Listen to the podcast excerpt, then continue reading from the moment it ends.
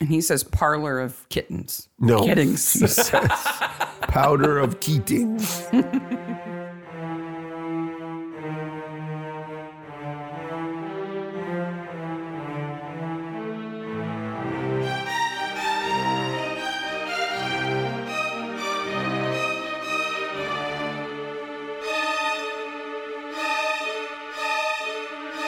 hey, maniacs. Hey, maniacs. Welcome to Mystery, Mystery Maniacs. Hey, we did it. Mystery Maniacs is a recap comedy podcast dedicated to British mystery TV. Each week, we dig into an episode of a show, including the murders, the mayhem, the loonies, and everything else we love.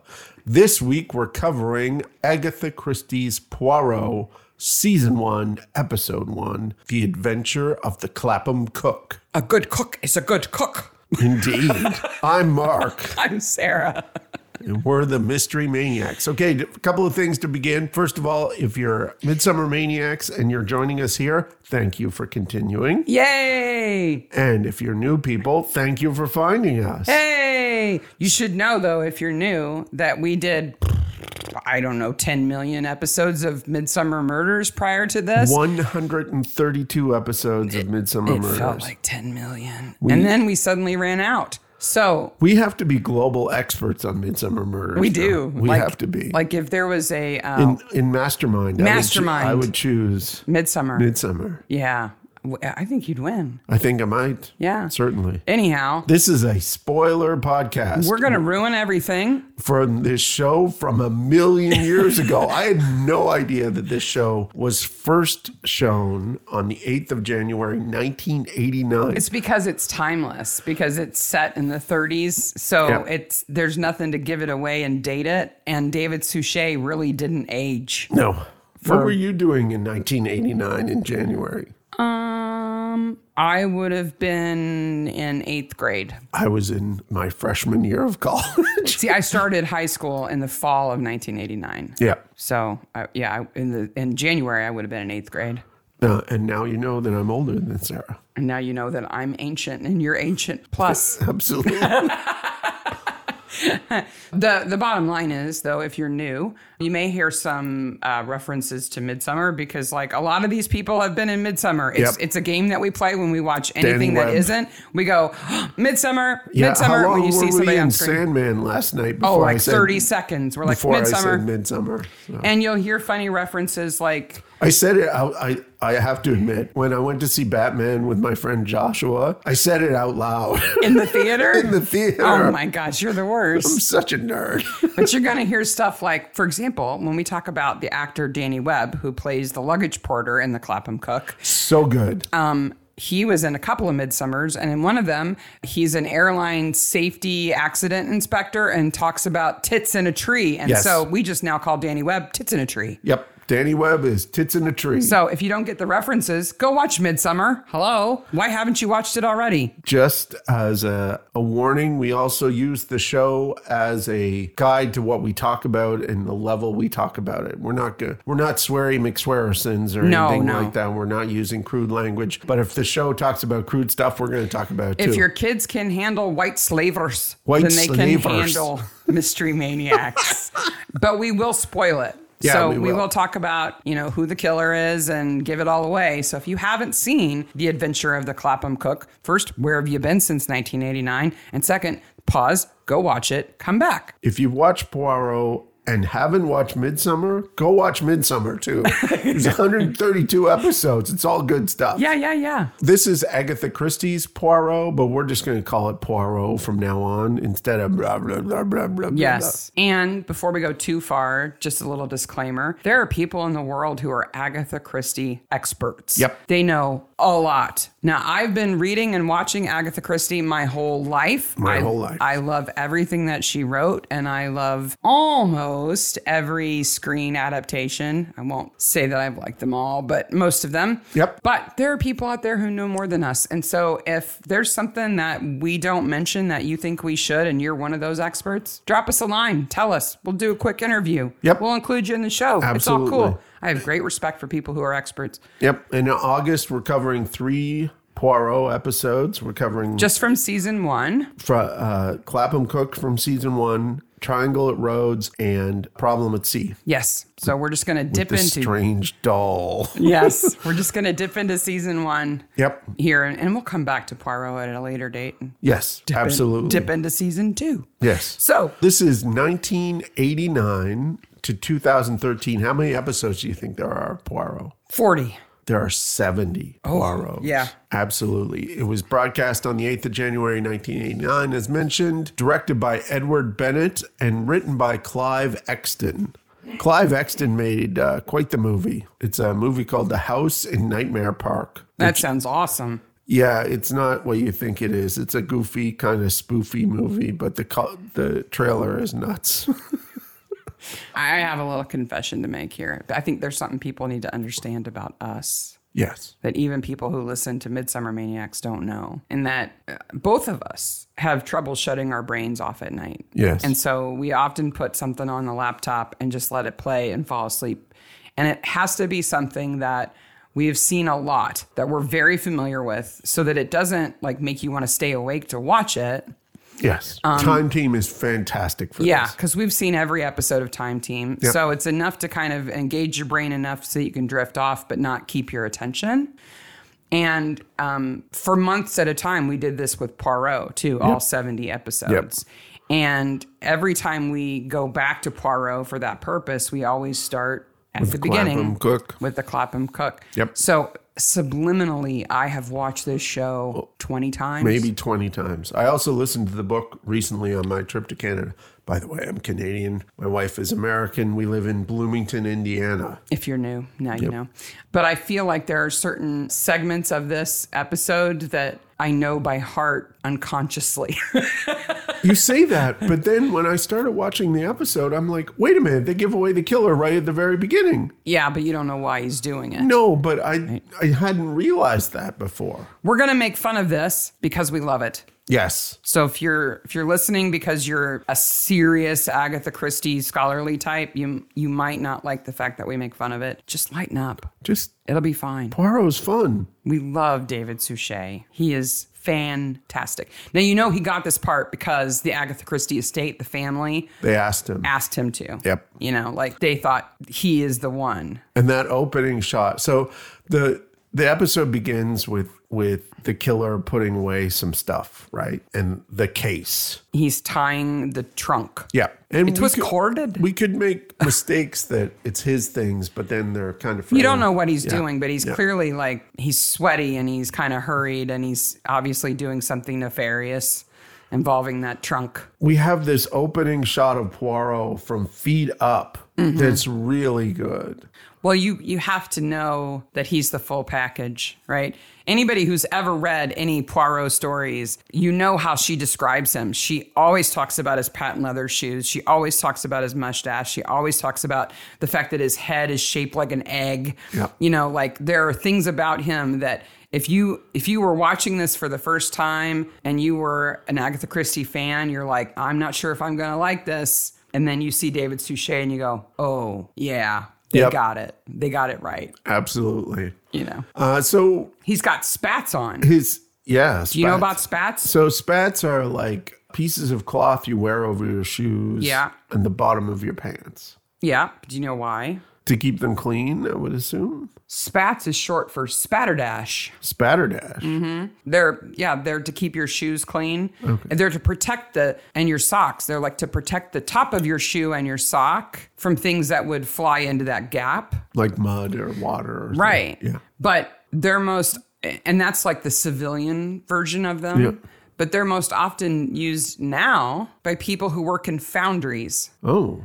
because the place where your boot laces up is the most vulnerable part of your boot. Oh, Okay. And if molten metal dripped on your foot and Oh. it got on that part, it would burn through and onto your foot. That's not good. So they wear spats that are like impervious. They're like five layers of canvas with like probably asbestos in the middle or something. Something. And and and they also wore them in the military for the same reason because Oh, okay. if like incendiaries dropped and you know it would get on your shoe and it, it closes the gap between your pant leg and your shoe. So- It's not just for fancy pants. But it does make you look pretty fancy. It does. His are definitely for fancy. Super fancy. Mm-hmm. And we're introduced to Hastings, Colonel Hastings. Mm-hmm. Now, in the books, in the short stories at least, the couple that I've read, he is totally the stand in for the reader, right? Like, Yeah. He's the narrator of most of them. And Yeah. And But- is he colonel or captain? It's Captain Hastings. Oh Mm. my gosh, we're going to get emails. He's Captain Hastings. Captain Hastings. And he's reading through the paper, talking about all these cases. I want to know what happened to Edna Field. Newspapers of this era and earlier just blow my mind. It's like eight pike a type. Yep. There's no white space on the page. They're bigger than they are now. Like the individual pages are bigger. And it is eight pike a type, top to bottom. Every page is jam packed. But there are two ads. How you see did the ads? anybody read the paper? Like, with their little Pierce Nez? Apparently, no, I mean, it would have taken all day. It would. It, they- and there were two editions usually. and personal ads, person to person ads, were very popular Yes, for and that's all what kinds of reasons. And they, they end up, that's what Miss Lemon uses. right, they place an ad. But there were like whole pages that were just person to person messages Yep. in the newspaper. Never mind all the rest of it. Just it blows me away how much content was in the paper back then compared to an average paper now. Yeah. You you just if you actually read all of it, you'd be done right when the next paper came. Yes. Pretty much. Like it, it'd be a full time job. Pretty much. reading the newspaper. That's a thing we do, by the way. If we are referring to a picture or a video or things like that, we'll put it in the show notes so you can go to those show notes uh, and find those. And the, every episode that we put out, we list where the show notes are also. The other thing we need to note about the newspaper is that's how we get the date. So we find out that it's November 1935. Yes. and that's important because if you if you only kind of look at the setting for clues you you might think it was the 20s because a lot of architecture didn't really change Well, it's so in the everything. intercession years between the two wars Everything is so Art Deco in this, except for the little cottage. Yeah. Like the bank manager's house is Art Deco. Yeah. I would say even the bridge they go over is a bit Art Deco. yeah right? All the cars. and so everything. you could you could it would be understandable if you thought it was the late 20s but it's 1935 and if you know anything about Poirot and Hastings at all you know that the wars are important Yep. the fact that these stories happen in the intercession years between World War 1 and World War 2 interregulum. interregulum um that's an important piece of context I think that we just have to keep in mind it just kind of So Poirot was an immigrant from the First World War when the Germans. he was a refugee Mm-hmm. Yeah, when, when the Germans invaded Belgium. I'm not French. and I'm a capt- Belgian chap. and and Captain Hastings is captain because he was in the war and that's Yeah, his he's rank Mm-hmm. in, heard in the Psalm, right? But Poirot has bigger plans. How many different Poirot stories start with him suffering from case ennui? Yes. The little gray cells are suffering. Yep. He he none of these cases are interesting to him. He's more interested in his power powder of Keating. He says he has to trim his mustache. Yeah. Um, he has to clean a grease spot off of one of his suits. And these things are more interesting than the cases that Hastings reading. And he includes getting his winter coat out. Yes. And he says parlor of kittens. No. Kittings. He says powder of Keatings. The have it. subtitle says parlor of kittens. Yeah, the subtitles are kind of bad on this episode. I have in front of me an ad for Keating's power from roughly the same time, and it is brilliant. A fact Keating's powder kills every bug, flea, moth, fly, beetle, etc., providing only Keating's is brought into the proper contact with it. Contains no poison or and is harmless to everything but household insects and vermin. so it's mothballs. Yeah, basically. So his coat has been stored all summer. And now Yeah. it's November. He needs to get it out. Yeah, he needs to get it out. and probably remove the powder of Probably. Keating's. Yes. he talks about pomade. Do you know po- pomade's not a brand name? I thought it was a brand name. Oh no, it's not. No, it's it, it's, a thing. It's a noun, Yes. not a brand. But then Miss Lemon appears. Yes, she has a client, a woman. Miss Lemon, played by Pauline Moran. Oh, who She's is fabulous. fantastic. She doesn't have her full spit curls yet, No, she'll get there. which she has later. The little curls that are like stuck to the side of her face. Why I, di- I didn't. I knew that Pauline Moran kind of left acting to go do astrology stuff. She's kind of hippy dippy. Yeah, okay. That's okay. That's cool. That's okay. But like her second career was as an astrologist. Yeah. But I didn't know that that's actually her third career. Oh. And her first career was as a bass player She in was a, a rock band. Bass player in a rock band. She is so cool. The band is called She Trinity She Trinity. and has four members. that makes sense. Four ladies. Not really. She Trinity. And you sent me a picture of them. She's the best looking one of the bunch. Yeah, I'll put and that in looks the show really gothy. Uh, it's For the they- time. They all look really gothy. I'll put it in the show notes. too. Yeah. The She Trilogy. Is Yeah. there a Wikipedia page? for them? oh yes. Okay, And I'll you put can a- even watch them play on YouTube. I'll put a, a link to all those things. in Their the show biggest notes. hit song, He Fought the Law. He fought the law. They're bad girls. And she says that Mrs. Todd is there. Mrs. Todd, who is fantastic. I, I'm going to repeat myself, but everyone in this episode is fantastic. Yes. But she has the that straw hat with the flowers on it. And Oh, she just comes into Poirot's house and says, I thought you were eating scenery. I'm going to eat all the scenery. Yeah. And You're not at totally all- guilts him. Well, and so M- Mrs. Todd is of a certain class of woman, right? Yep. She is an aspiring middle class woman. So her husband has a professional job. They are not wealthy, They have two but they're servants. but they're well off. Yep. But it's earned money. It's not aristocratic money or anything. Nope. But she is clearly socially reaching yes. as high as she can stretch her arm. And she lives in Clapham. And she is used to telling people what they're going to do. Yes. And she comes in and she says, Here's what I need you to do for me. Yep. Not, I have a case and I wondered if you could help. No, no, no, no. You know, she doesn't know his reputation. This is service entrance here. Yeah, she she even accuses him of maybe paying for the mentions he gets in Yes. the newspaper. Oof. And but then I think she realizes David Suchet does That- so many great winces in Oh, this yes. episode. she realizes maybe that was a misstep. Oh. Yep. And apologizes. yes. But she doesn't say, "Oh, I'm so sorry if I offended you. I didn't I didn't mean to." She goes, "No offense, I'm sure." No.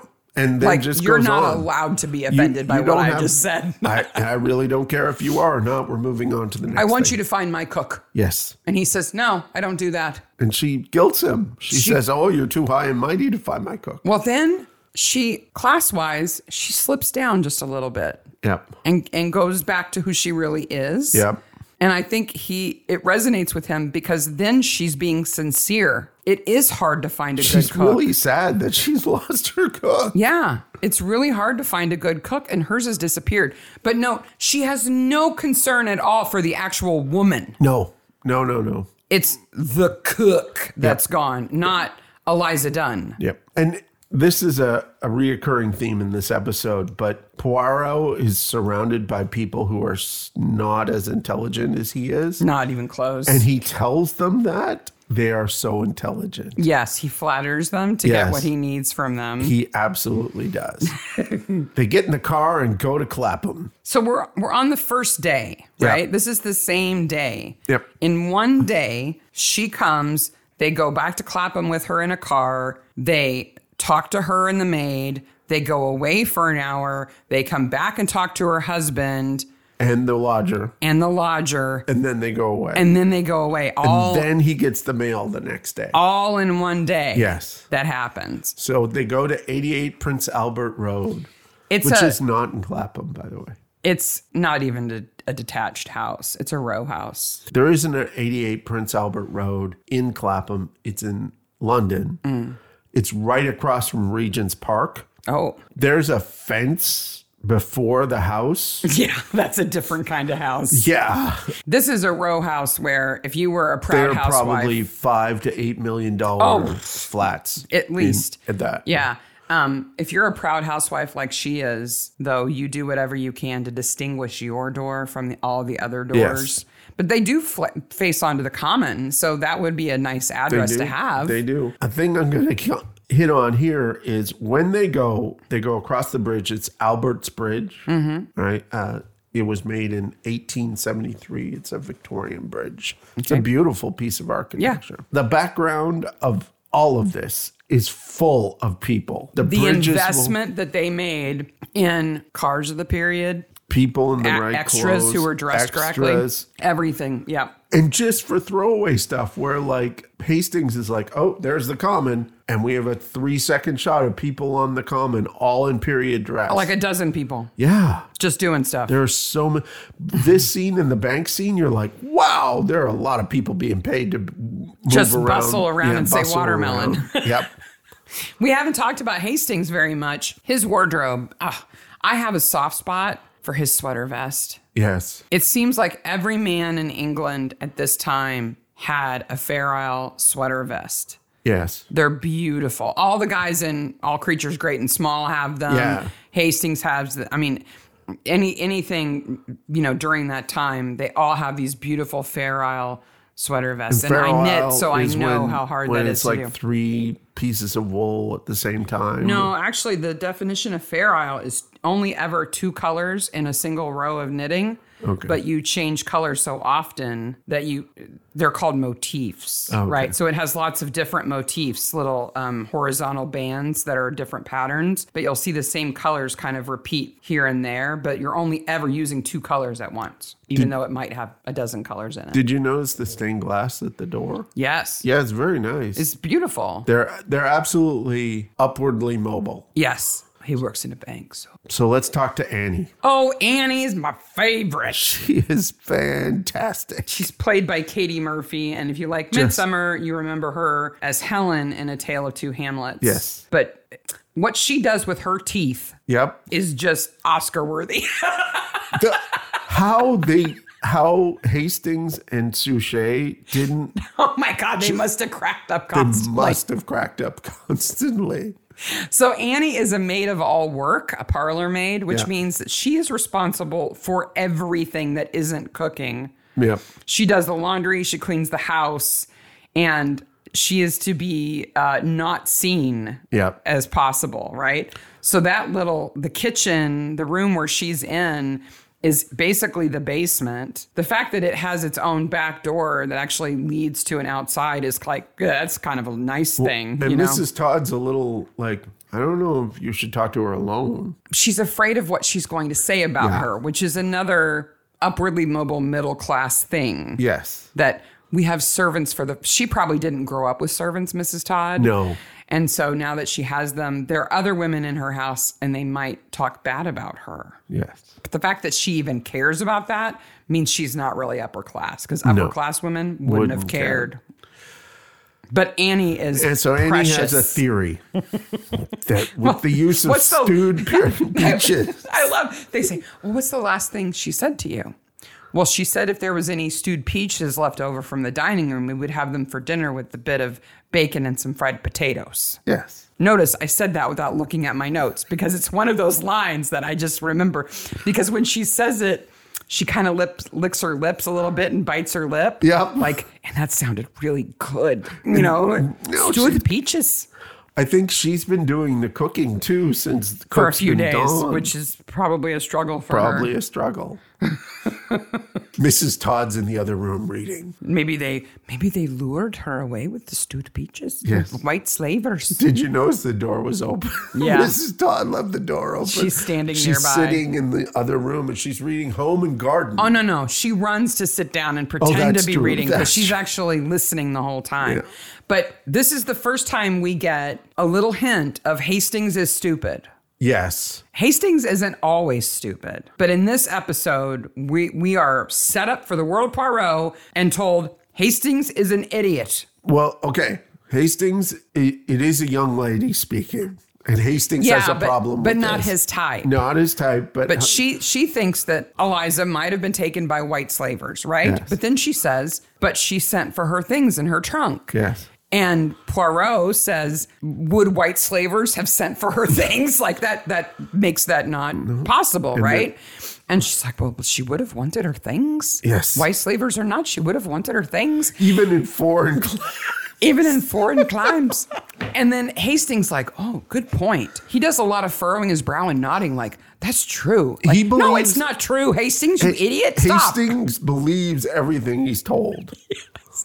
We, the train scene later when he figures it all out is like a light bulb above his head, like, Well, no. "Ooga, eureka! like- Hastings had a thought. You hear the clicking of the clockwork. the smoke comes out of his ears. He's like, ha ha. Yeah, but uh, so Mrs. Todd was listening in because, you know, she's paranoid. Um, and then you find out they have a paying guest, which is another sign that they are not as wealthy as they could be. Yes, Right? But I want to go back to the the the, the magazine that she's reading. Oh, yeah. Home and Garden. It's not Better Home and Garden. No. Better Home and Garden is the American version. Yes. Of Home and Garden.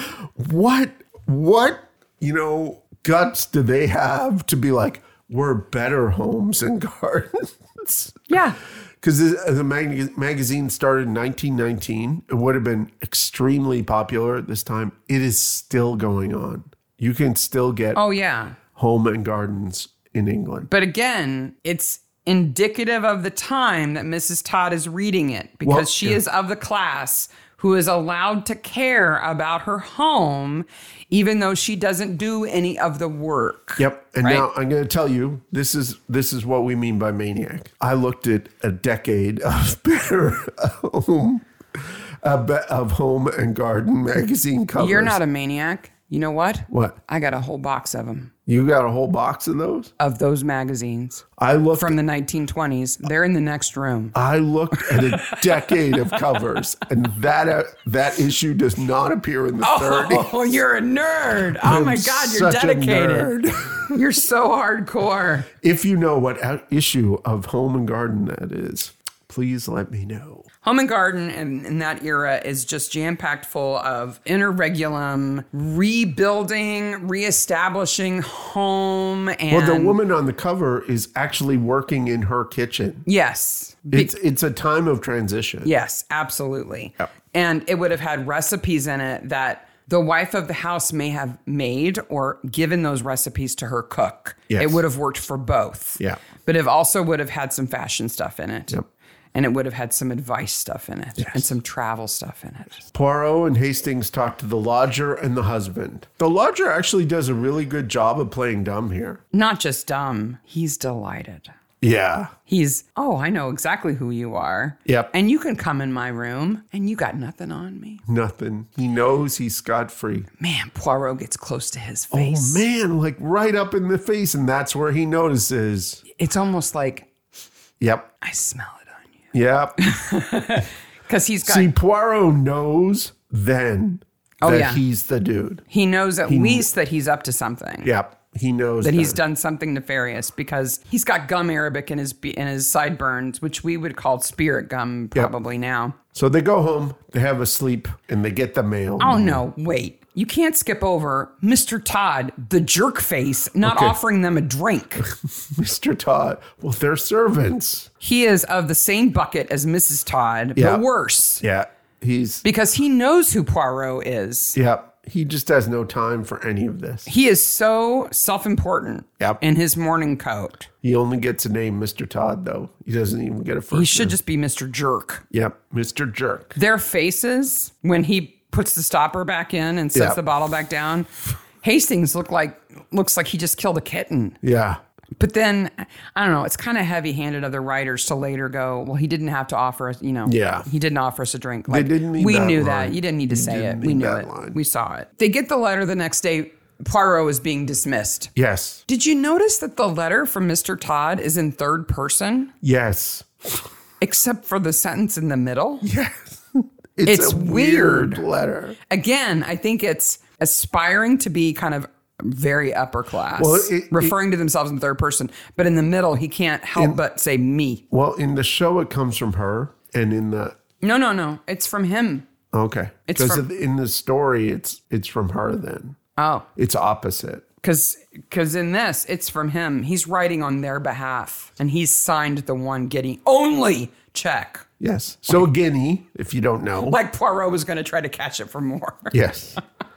Is a pound and five pence. Oh, pre-decimal money in England is just wackadoodle. I Yes, don't know this how is they old ever money. figured out By the way- what something costs. we did 20 minutes on the changeover between old and new money on the Midsummer Maniacs. Never podcast. mind, they had more than one word for a denomination. Oh, it's like just- we call a dollar a buck, maybe Yeah. kind, but like that's it. Yep. They had slang for every denomination. So- so it's a pound and, and five pence. Yep. In 1935, if you translate that to modern money, it's about 79 pounds. today. Yeah. Wow. 80 pounds. What a slap in the face. Poirot, see ya later. 46 times. No. No. He is so mad. So incredibly bad. And Hastings is like, uh, I'm going to the racetrack. If they had just written and said, we don't need your help after all, he would have been like, fine, whatever. Yeah. But the fact that they paid him so little, he's Yes. like, oh no. It's I'm on fi- now." I'm fining her now. yeah. It- You can't stop me. I'll use my own money. I don't care. yep. His face, his eyes go, Auga! like he is just like so angry. And Hastings and Miss Lemon are like standing behind him, holding the letter, going, oh my God, is he going to blow up? Like, he's really mad. What's going to happen? So he starts giving everybody jobs and he, he S- Hastings wants to go to the racetrack and he's like, "No, I have a job for you." And I, I- it hit me this time watching it. This is why I'm never sure in the show whether Hastings works for Poirot or not. I Like don't know, it might be explained in the books. I somebody can can let us know, but in my memory, there are times when he is and times when he's not, but most often he's just his companion. Yeah. Like he's the just impression as his best friend. the impression we get is that he's just his companion and he enjoys yeah. doing these things and he doesn't need to have a full-time job working because he's got enough money got a pension, He's got a probably. pension or whatever um, but he he's not getting off the hook to go do what he wants But also, we know from other episodes that Hastings comes from money because Yeah. he knows people with well money. his pension wouldn't be enough to live on No, no. It's not enough to buy an italian sports car later and everything else he, he does definitely knows some. rich- until he loses all of his money in his cow ranch in brazil or, Yeah, we'll get there. they go to the bank okay. They go to the bank. He talks to the bank manager. I'm like, okay, well, there's some Art Deco stuff in the background. It's beautiful and everything. And then they come out of the bank.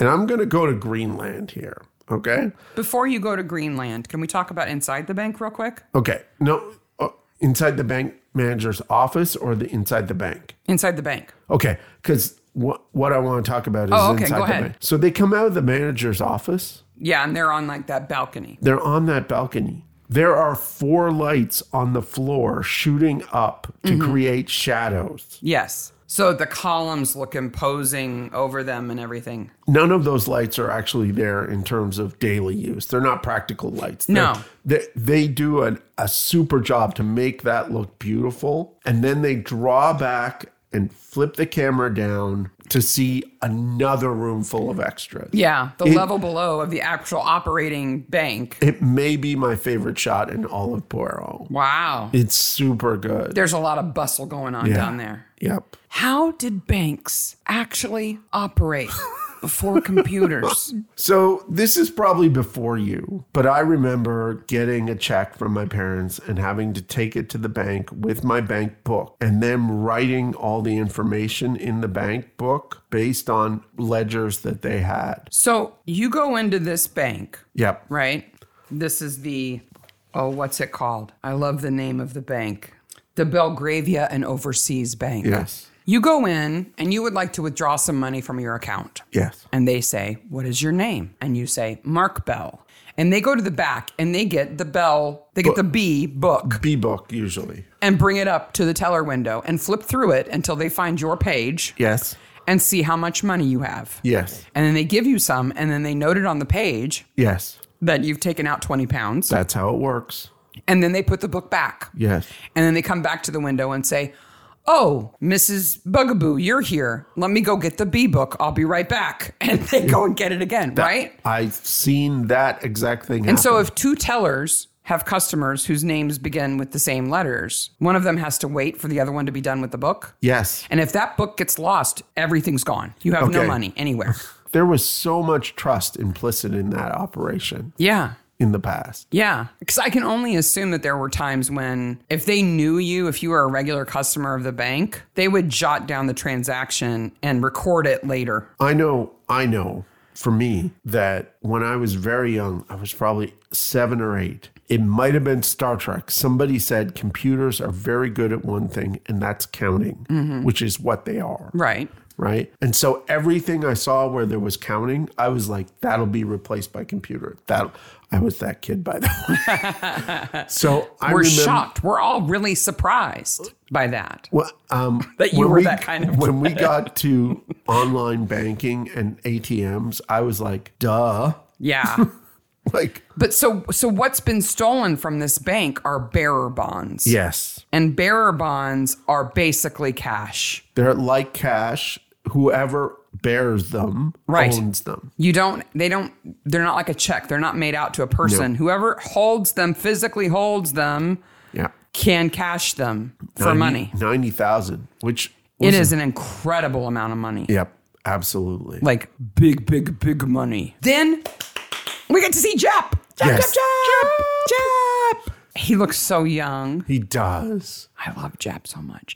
And I always forget that in the early episodes, they don't get along. That They- they are that they kind of compete they more compete. than later. It's not that they don't get along, But it's- later, they're like buddies, and Jap is fine with Paro helping and turns to him for help. But early on, it's kind of they're confrontational. they compete because well, because Paro is a PI and he's stepping on Jap's turf, right? I really want that Reuters ticker tape machine really bad. That Paro pretends to look at. yes, the Poirot pretends to look like. So there's another version of the Adventure of the Clapham Cook Oh, that is a Japanese anime. oh, version, and it- this is important at this point.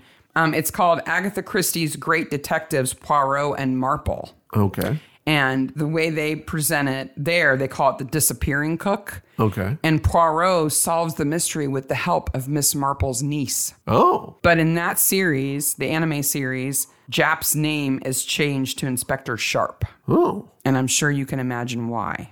yes. Because in Japan, Maybe Jap's not the best. not the word. best name. Yeah. It's kind of a slur. Yeah. So he's sharp, It's kind of not as like it. It is a slur. but it's got two P's. Yeah, it's two P's. I don't think Christie meant anything by No, it. no, no, no. Right. But they had to change his name. No. And I completely understand why. Yes. Like that, that makes perfect sense. I just thought that was interesting. Uh, uh, another thing on names, real quickly Annie, Agatha Christie had something about that name. Okay. because Annie is used for a maid in The Mysterious Affair at Styles, The Murder of Roger Ackroyd, Dumb Witness, and The Adventure of the Clapham Cook, and The Underdog. In five different stories, there is a maid called Annie. Wow. Now, did you look? Okay, I- this is the nerds we are.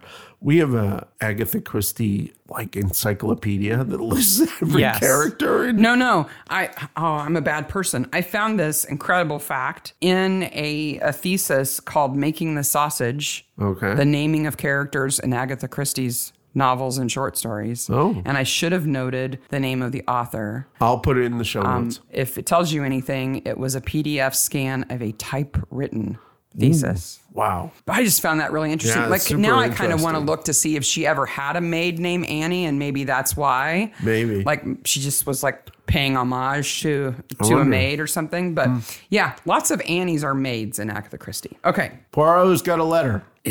Simpson says to Jap that Davis, the banker who is being accused of stealing the money, Yes. has never been abroad. Yes. And I have a problem with that Okay. because if Simpson is 28, Yep. like they estimate him to be, though he's not really, the actor is like, you know, 40 something. Yep. But if he's actually in his late 20s in 1935, he would have been 16 when World War One broke out. Oh, so he probably And he would have been old enough to go to, to the later years of World War One, and so I can only assume that Davis would have been too. Yeah. And so they definitely would have been abroad at some I point. think so. So I mean, he's lying. Instead obviously. of broad stairs. And when we see Davis, he's got grayer hair. Yeah. So he's probably older. Yeah, So I he's think so. definitely been abroad. Yeah. Anyway, you know where Broadstairs is? Yeah, it's on the um, East Coast. Yeah. Yep, I looked it up. They get a letter from the cook. Yes, because she's seen the classified ad. Yep. And then she, they, Poirot has to go in the country. Oh, Yes. no.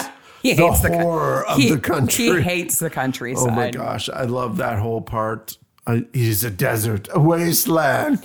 You only have to think they get off the train and then they just have to walk through the countryside to get there. Like there's no road.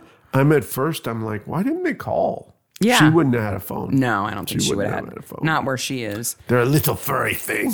And all of the extras, the ramblers and their shorts. Oh my They're gosh. Mom, fantastic. mom, I got a part. I'm a hiker on a Poirot. yeah. And then the guy keeping the sheep who has to make them walk across in front of Hastings and Poirot. I love where he goes, the good air of the town. yes. I miss the good air of the town. How long would it take them on the train to get from London To Keswick. in the Lake District? Three hours. Four and a half hours. It's quite a quite a thing. Yeah, that's a train journey. yep. And that would have it would have cost him a little bit.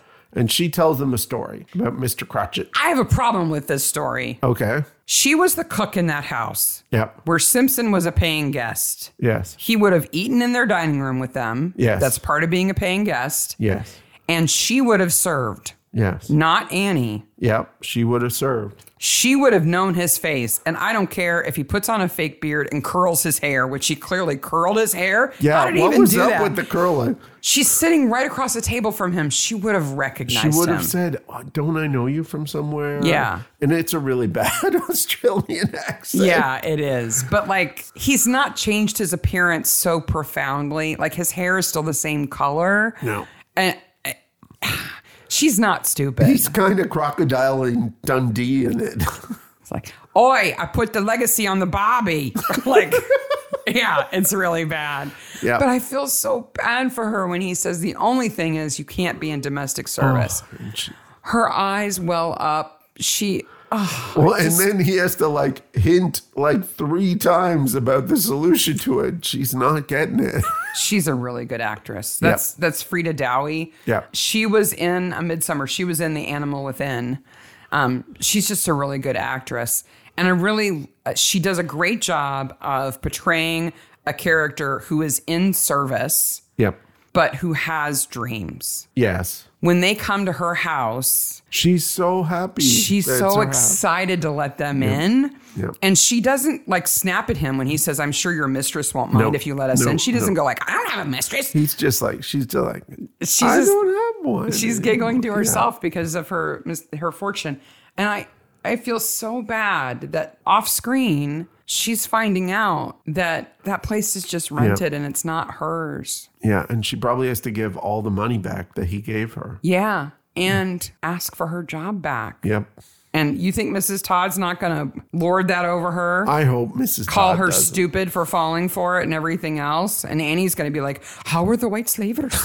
Were they nice to you? Did they give you stewed peaches? 127 Wentworth Road in they say Melbourne. There's no address of that in Melbourne. Of course you looked. but there is in Sydney.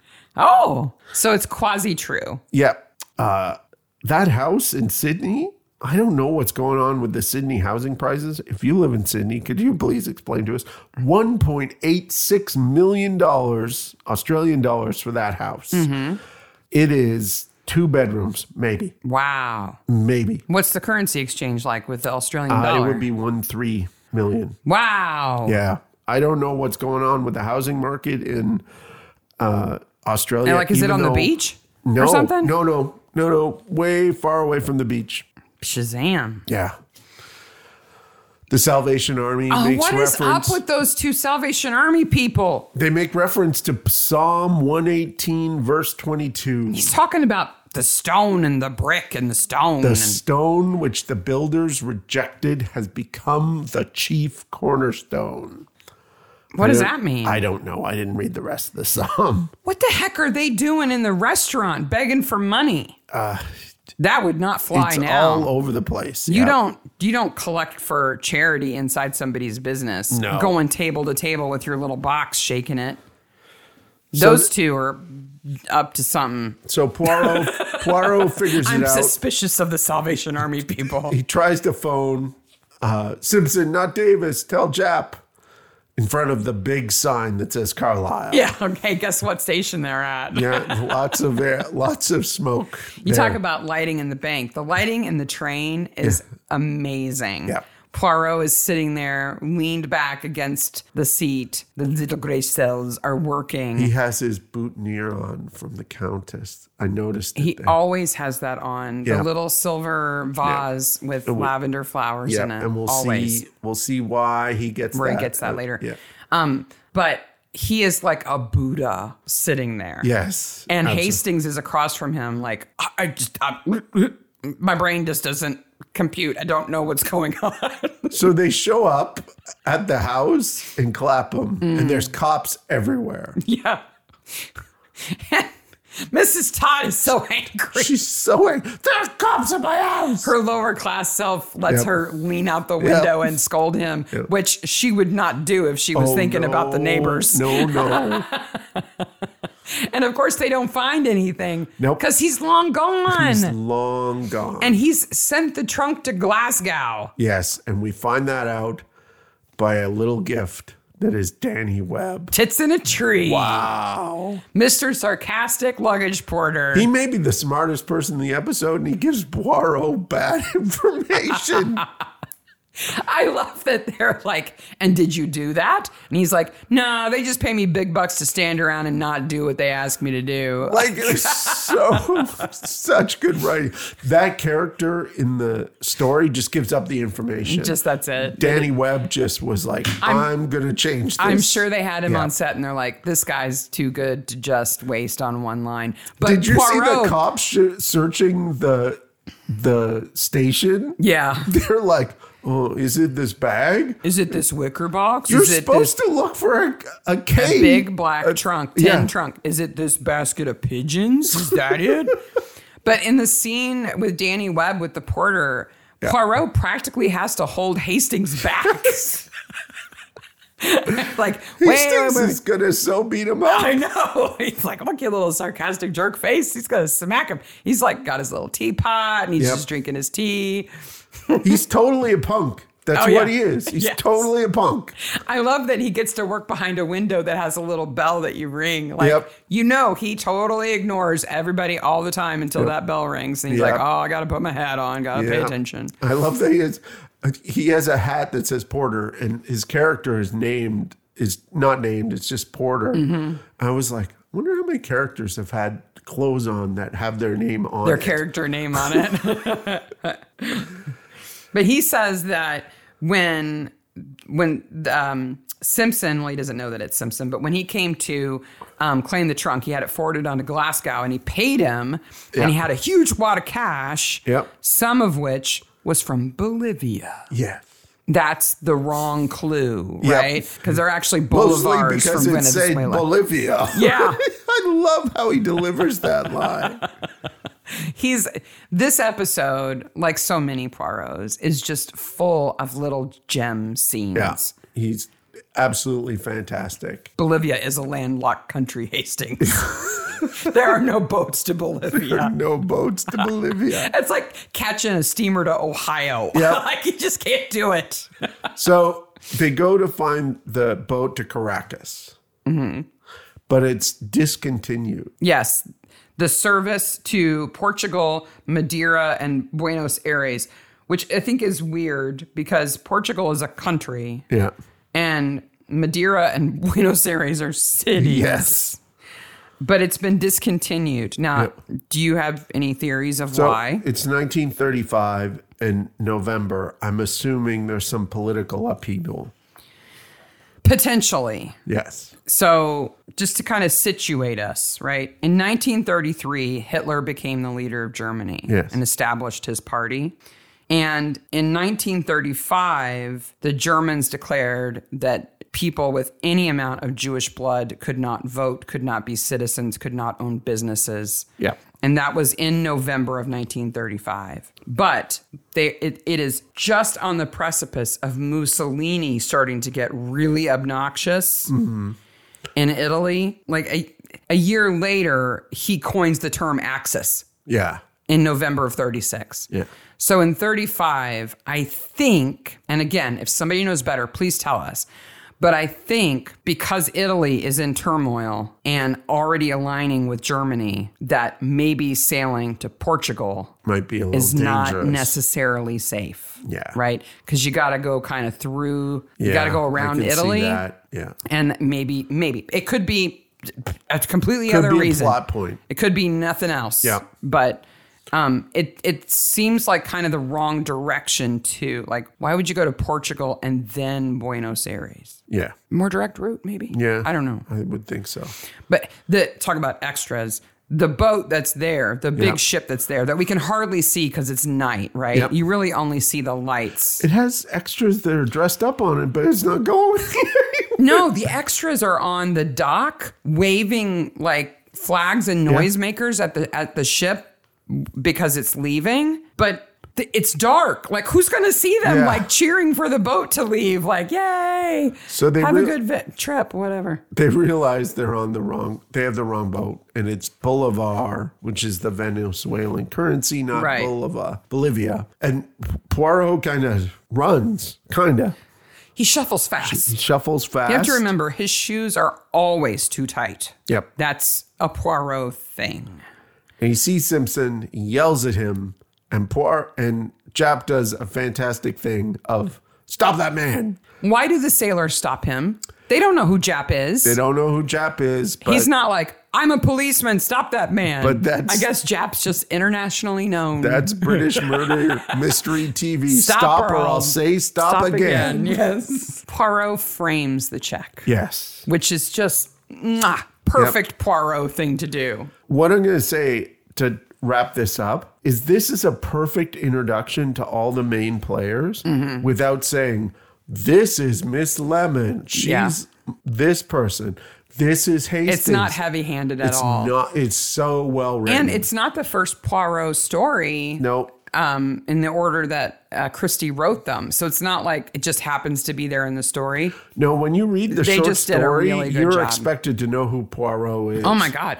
The Yeah. short stories are like a blast in the face. Yeah. It's like plot, end. Like Yep. if you don't know who somebody is, too Well, bad. And a lot of times, like tri- uh, Triangle of Roads, there's a lot of um, dramatizing that goes on in that story when it's actually like like Poirot figures it out and says everything at the end Mm-hmm. without like seeing it. Like he's not anywhere near them. yeah. Like the the screenplays are written very well to show us a yes. lot that well, it's different. It's TV that is different in than the short story. writing Yeah. we we know because we're in somebody's head or you know there's other little clues that are given um, but the the screenplays are very helpful to us we get to a- as in some of the writing, we get to kind of be the dummy like Hastings and sort of get the clues and put them together. Agatha Christie was a strong believer in the rules Yep.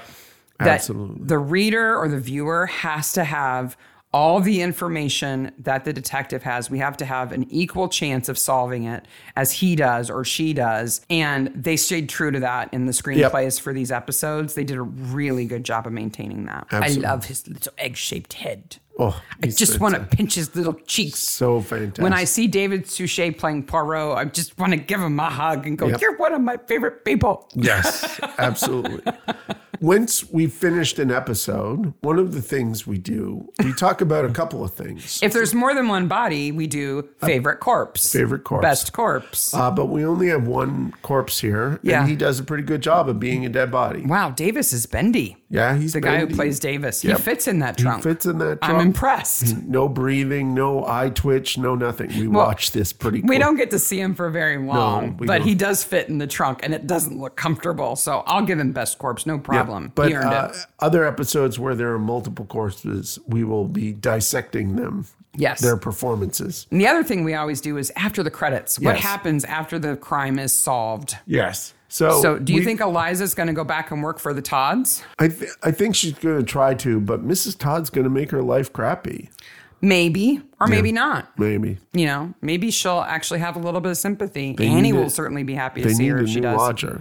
I think Mrs. Todd's going to be a little bit more picky about the new one. Yes.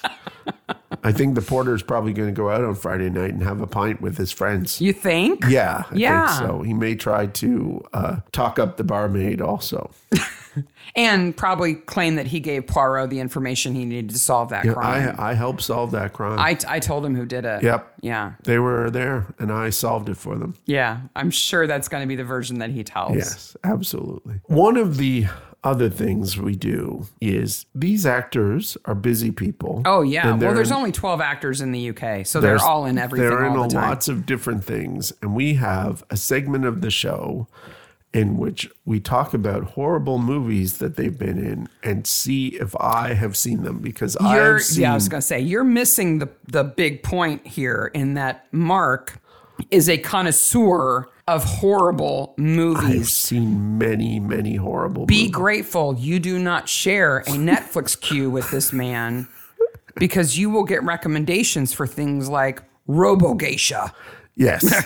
so or some worse than Hammer horror movie because he will mess up your queue by watching horrible movies. And because he's seen so many and has a very good memory for them, Yep. if there is a horrible movie in the history of an actor who is in the episode of whatever we're talking about, I quiz him to see if he recognizes it. Are so you ready for this week's I'm horrible ready movie? For this week's horrible movie. Okay. This is a 1996 movie. Okay. No, the whole the whole game here is that he's going to try to name the movie I'm describing. Okay. 96. Okay. David Suchet is in this. okay. David Suchet is in it. Okay. Here's the summary.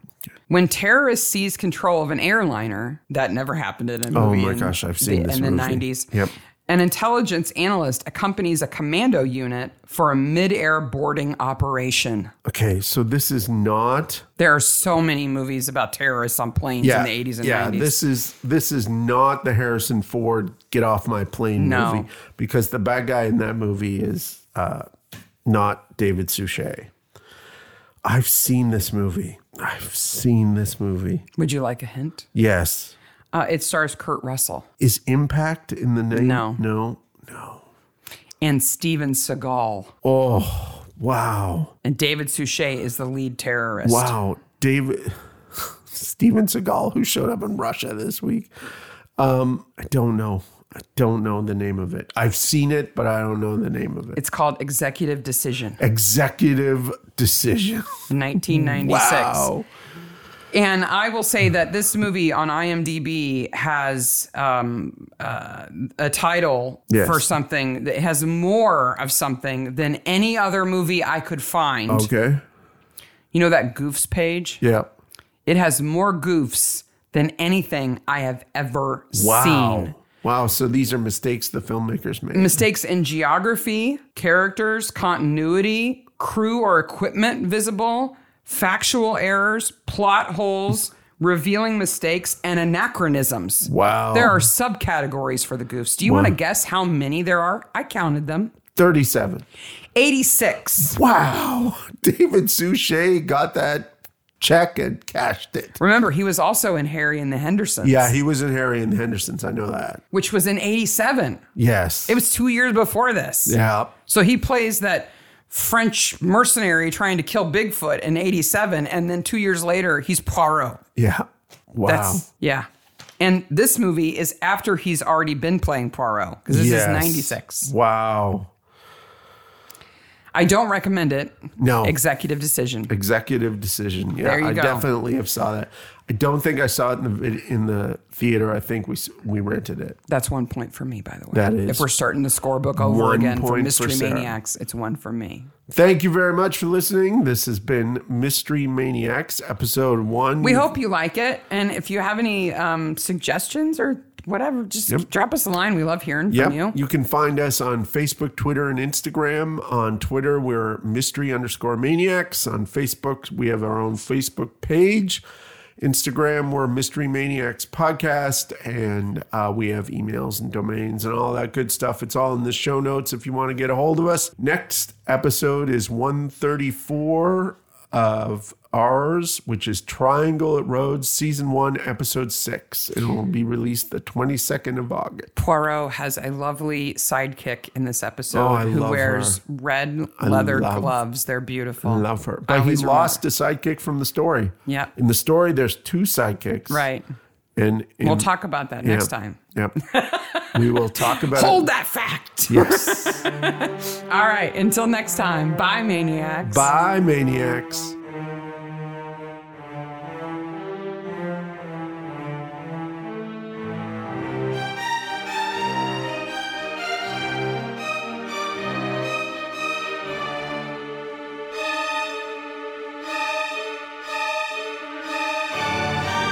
Now you can't use that. Okay.